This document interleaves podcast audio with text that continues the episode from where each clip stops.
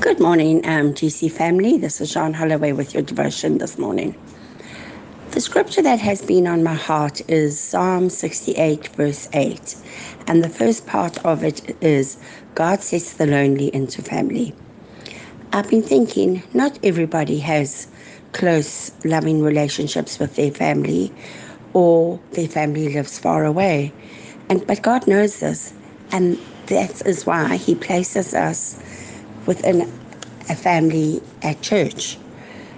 So this morning, my encouragement is for those of us who have family to reach out and be always be on the lookout for the lonely around us.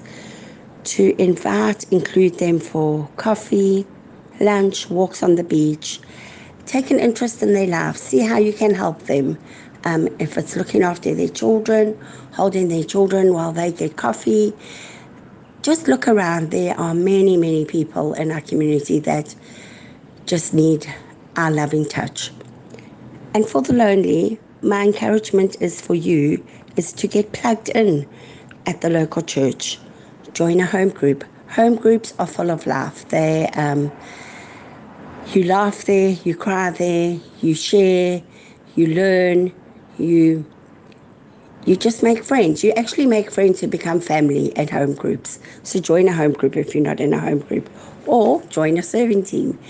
On a serving team, you learn to work, walk, uh, work shoulder to shoulder with um, with your fellow um, friends and family at church. It's a great way of meeting people and getting tucked in and getting involved. I just love the message version of that scripture where it says, God makes homes for the homeless.